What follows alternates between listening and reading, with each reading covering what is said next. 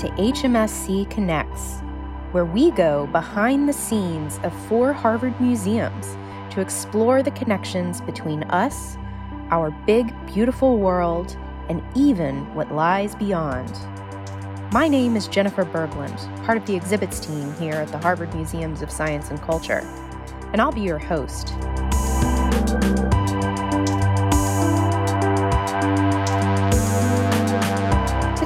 I'm speaking with Peter Galison, a filmmaker, professor of physics and the history of science, and director of the collection of historical scientific instruments at Harvard. Peter's work involves the role images play in science.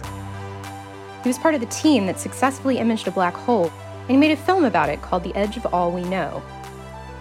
I wanted to hear his views on the ways in which science, art, and images intersect and the power they exert on the human imagination when used together. Here he is.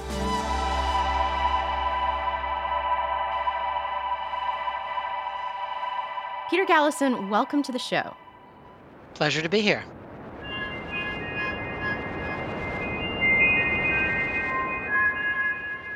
Much of your work involves what you call the problem of imaging in science.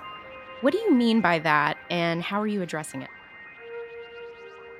For a long time, I've been fascinated with the role that images play in persuading scientists that they're looking at something real, something interesting under their microscope, through their telescope, in their particle detectors.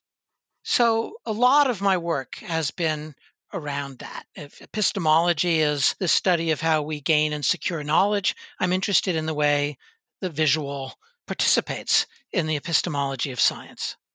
So that's cut across many different projects that I've worked on over the years. I wrote a book called Image and Logic, which is about two competing ways that particle physicists have extracted information about the microworld. On the one side, they make pictures, cloud chamber pictures of tracks moving through vapor and leaving droplets behind, or of bubble chambers where a particle goes through and makes little bubbles inside a medium of liquid hydrogen or other substances. And then there's another tradition that is, in a way, anti visual. It's arguing by statistics and using counters. And so I was interested in the way these two traditions worked in particle physics and how differently they viewed what it would take to persuade them that there was something real in a particular interaction, and then how these two traditions came together in more recent years to make digitally composed images, but on the basis of electronics. And that's a transformation that's happened in many different areas in astronomy and medicine.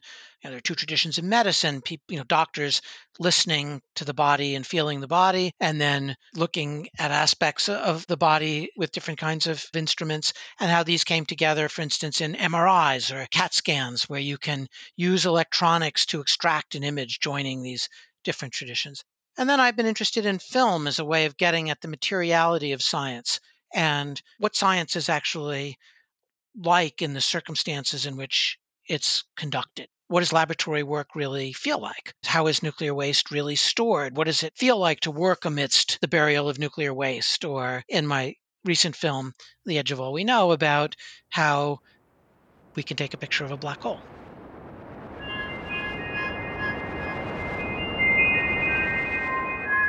You were a part of the team that in 2019 captured the first image of a black hole. And it, of course, captivated the world. There were donut shops serving black hole donuts, et cetera, et cetera. What do you think it was that really captivated the public's imagination? In a way, the black hole story takes its modern beginning with Einstein and his general theory of relativity in 1915 and the solution of his equations by his friend Karl Schwarzschild, who scribbled it on the back of a piece of paper while fighting on the Russian front in World War I. But it's been a hundred years. It's a kind of people talk about a hundred year handshake between the beginning of thinking about black holes in this way and actually being able to observe them with the great LIGO experiment, which measured gravity waves emitted when two black holes spin around each other and merge are taking the picture of the black hole, as you said in, in 2019. I think that the reason that people are fascinated by this is a combination of different things. The idea of a black hole is, in a way, terrifying and fascinating and elusive in a certain way. Here's this surface where if you fell through it, you would not feel anything different at the moment you passed through. But nothing you could do would ever get out. You couldn't shine a flashlight out. You couldn't send a rocket to get out. Nothing. And so, this idea of a one way membrane that separates the universe into parts, outside and inside, I think brings up images of death. You know, you can pass from life into death, but you can't come back out. And I think that idea of the black holes as a symbol of loss or inaccessibility or death is something that has captured the imagination of people in science fiction and fiction in everyday speech when we say oh you know somebody is a black hole or that institution is a black hole or we use it all the time and if you're alerted to this phenomenon you'll you'll notice it in people's speech everywhere and then I think the name itself is evocative this idea of a black hole. There's something terrifying about this object that emits no light, reflects no light, but is a kind of open maw to things coming in. And the more you learn about them, the more evocative they are. Inside a spinning black hole, there's a region where it seems time goes backwards. The time and space seem to switch their roles inside a black hole. Black holes are the darkest object in the universe, but they also shoot out from the gas that surrounds them. It whips them into a kind of beam called a jet that become the brightest beacons in the universe. They are kind of our lighthouses from the edge of the visible universe. They're the farthest away things we can detect. For all these reasons and more, they help shape our galaxies. They're astoundingly interesting to mathematicians, to physicists, to astronomers, to philosophers. For all these reasons, I think they're not like any other of the many interesting objects in physics or astronomy, there's something, I hate to say it, captivating about them.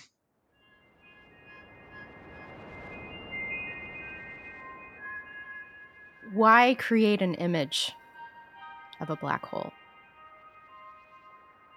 I think what images do is they present us with a certain kind of openness. That is to say, we make an image of something. It could come out quite differently than we expected. And that openness to what we might see gives an added degree of persuasiveness to the existence of black holes, building on many steps along the way towards believing in their reality from the first symbolic mathematical theoretical calculations by Einstein and his followers to observations about these regions of enormous energy at the center of galaxies to the observation of these jets that go a distance of many, many times the size of a galaxy itself. I think that this was somehow, for many people, a clincher among scientists. But more than that, I think for those working on the project of imaging the black hole, it was a first step. And once you could image a black hole, you could begin to ask much more detailed questions that will unfold as we improve this instrument, which is the size of the Earth, these telescopes all over the Earth connected in a kind of cat's cradle of linkages, and that we could begin to explore like what happens at space-time just outside the horizon of the black hole. What are the really precise mechanism by which these jets are launched? If we could study many black holes, not just one or two, we could begin to understand the demography of them in a certain sense. How do they form? How do they age? How do they die? Not by studying one, that would be too slow, but by seeing them at different stages. It's analogous to the way we know the life cycle of a star because we see stars in many different states. Recently made stars middle aged stars, older stars that are beginning to die, stars that have expanded out to be these things called red giant stars that are collapsing and become supernova. So, by studying many stars, you can learn about the evolution of stars. And that's, in a sense, one of the things that we can hope from this first image is that this will lead to many other developments in science that will tell us about their formation and how they work, how they act on the universe the early stages, I think the dream of actually making a picture was too far in the science fiction future to imagine. One never knew whether it would really work. You know, there were no guarantees here. which is interesting that you decided to make a film about it, not knowing if it would succeed or not. You know, one of the things that documentary film can do, which I really like, is to show things unfolding where you don't know exactly what's going to happen. A lot of science films, and I all credit to them, they can be great pedagogically, start with the answer and then go back and tell how an individual or a group or two competing groups or two competing individuals got there. I think that possibility of things going wrong or of changing is part of what film can do that's really exciting. And it's also part of the scientific process, as you were talking about. What about that process of discovery is exciting to you personally? And how did you want to show that through film? One of the things that appealed to me and that got me involved with the Black Hole Initiative at Harvard in, in the beginning with, with my colleagues was that black holes seem to be unlike anything else and that they pull in from so many different aspects of our understanding of the world. But I think that what particularly interested me and what drew me back into working on the science directly was the collaborative aspect of it the Event Horizon Telescope collaboration, which is an international collaboration of people from all over the world, observatories all over the world, and it's expanding in number. In 2019, the time of publication, we had about 214 members from dozens of countries and institutes all over, and observatories at the South Pole and Arizona, and Spain. Now there are ones in Greenland, and there's one in Mexico that's played a very important role, a huge array of telescopes in Chile. This is a voluntary association of people from all over the world. Nobody's paid by a central authority. There's no central command center that tells people what to do. There's no director who can order different groups we do have a director, but it's not a command performance. It's a voluntary association of people who are tremendously excited about the problem and who find a way to work together. And I've really enjoyed that on the scientific side. And I've enjoyed working with this very far flung group. That we have a local group here at the Smithsonian Astrophysical Observatory, Harvard, MIT, Haystack Observatory, this our little local cluster of folks. And I've become very fond and admiring of them. A lot of younger early career scientists, as well as more senior people who've worked unbelievably hard over the years to make this work. And with the film, in a way, it's quite parallel. I, it was a kind of experiment. So early on, I decided to just start filming. I couldn't have written a script for it the way a lot of films have to be made, right? They, even documentary films, because I didn't know the ending. And, you know, there were ups and downs. And the film is also about a collaboration with Stephen Hawking and Andy Strominger, whom I mentioned a moment ago, Sasha Haco, a young graduate student then at Cambridge, England, and Malcolm Perry, a senior mathematical physicist there. And they struggled, and there were times when the project seemed to be crashing and burning and they weren't it wasn't going to succeed and they didn't know how to proceed very well a time when they had to bring in computers because they couldn't calculate it got so complicated and then when it got simpler and they understood it better they didn't need the computers and then in the midst of it all stephen hawking tragically died and you know that was a real blow. So and in the end they were able to succeed with the project but it's I wanted to film the unfolding of science, the practice of science, the places of science, the materiality of science, things that I am interested in in my written work, but I think in film can give it a complementary understanding. Most people don't understand that there's sort of this inherent drama in science that sort of plays out.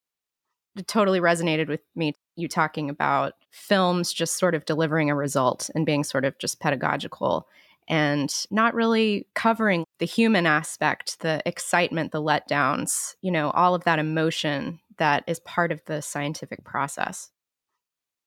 It's like the difference between reading a summary guide of a novel and a novel. You know, the summary guide can tell you some plot points and character lists, but if a novel works well, it does much more than that. And my hope with the film was to capture some of that visceral aspect of people working together, working in real circumstances. You know, what does it mean to make something work at 15,000 feet where there's not enough oxygen? And what does it mean to not know whether a cloud is going to pass over the observatory and ruin the whole run? Or what does it mean for a calculation to alternate between zero and infinity and just nonsense until finally it begins to yield something plausible?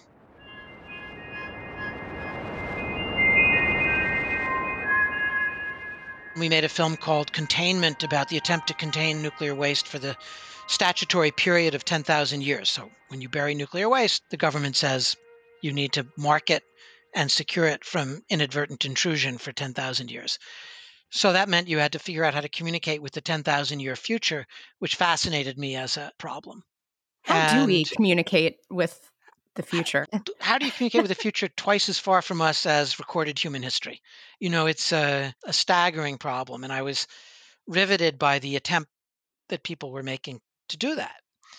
So that used animation in a different way. Worked with uh, Peter Kuper, wonderful graphic novelist based in New York, who had done a graphic novel of Kafka's work, and I admired his work tremendously. And he helped us think about the these scenarios of the future, these imaginary what ifs that people had been using for everything from nuclear war planning to the planning for the future of industry and oil and politics. Scenario planning had become part of the discipline of futurism, which grew up after World War II.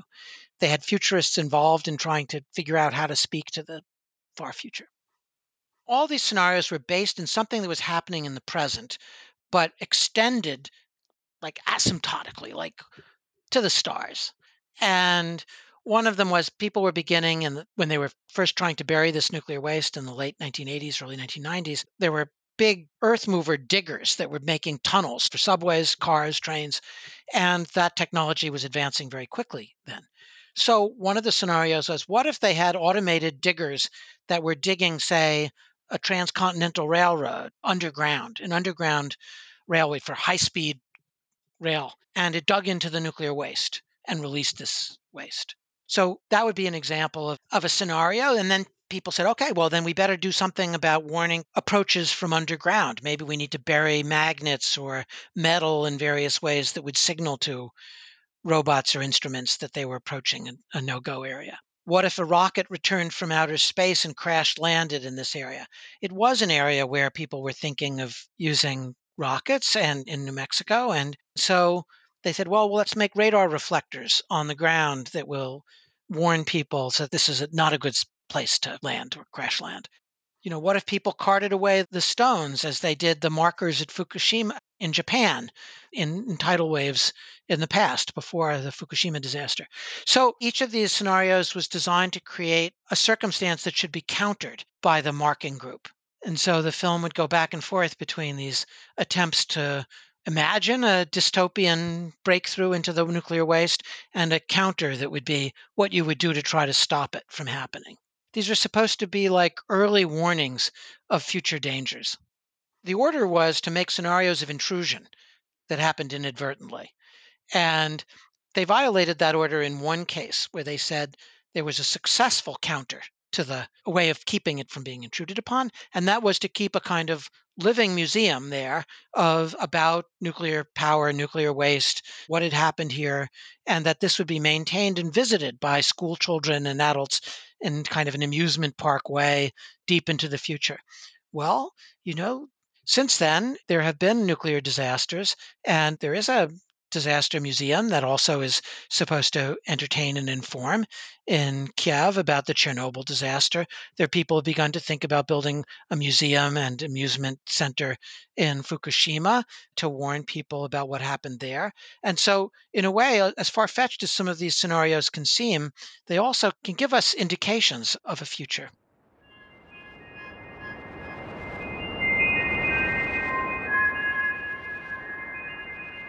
How do you hope your work shapes the world's perception of science? And how do you hope that the collection of historical scientific instruments exhibits do? I find among my scientist colleagues a tremendous interest actually in understanding the history and cultural location of their disciplines. And I think that the collection of historical scientific instruments can help people approach their own work in a contextualized way. I think it enriches and dimensionalizes the experience both for science students, undergraduates, graduates, postdocs, and for practicing scientists to be able to see their enterprise and their daily work in the laboratory as part of an ongoing project that you know lasts decades and in some cases centuries you know and then the particular ways that it can contribute i mean when we collaborated with uh, john huth colleague in physics on navigation uh, a show on navigation we brought in people from psychology when we were doing the rorschach test show i find a tremendous interest among the colleagues from across the sciences and increasingly social sciences in helping them find their own location in this long train of thought and action.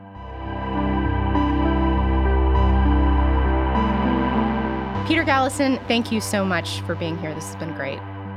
It's been a pleasure, Jenny. Today's HMSC Connects podcast was produced by me, Jennifer Berglund, and the Harvard Museums of Science and Culture. Edited by Amanda Fish. Special thanks to the collection of historical scientific instruments and to Peter Galison for his wisdom and expertise. And thank you so much for listening. If you like today's podcast, please subscribe on Apple Podcasts, Spotify, Podbean, or wherever you get your podcasts. See you in a couple of weeks.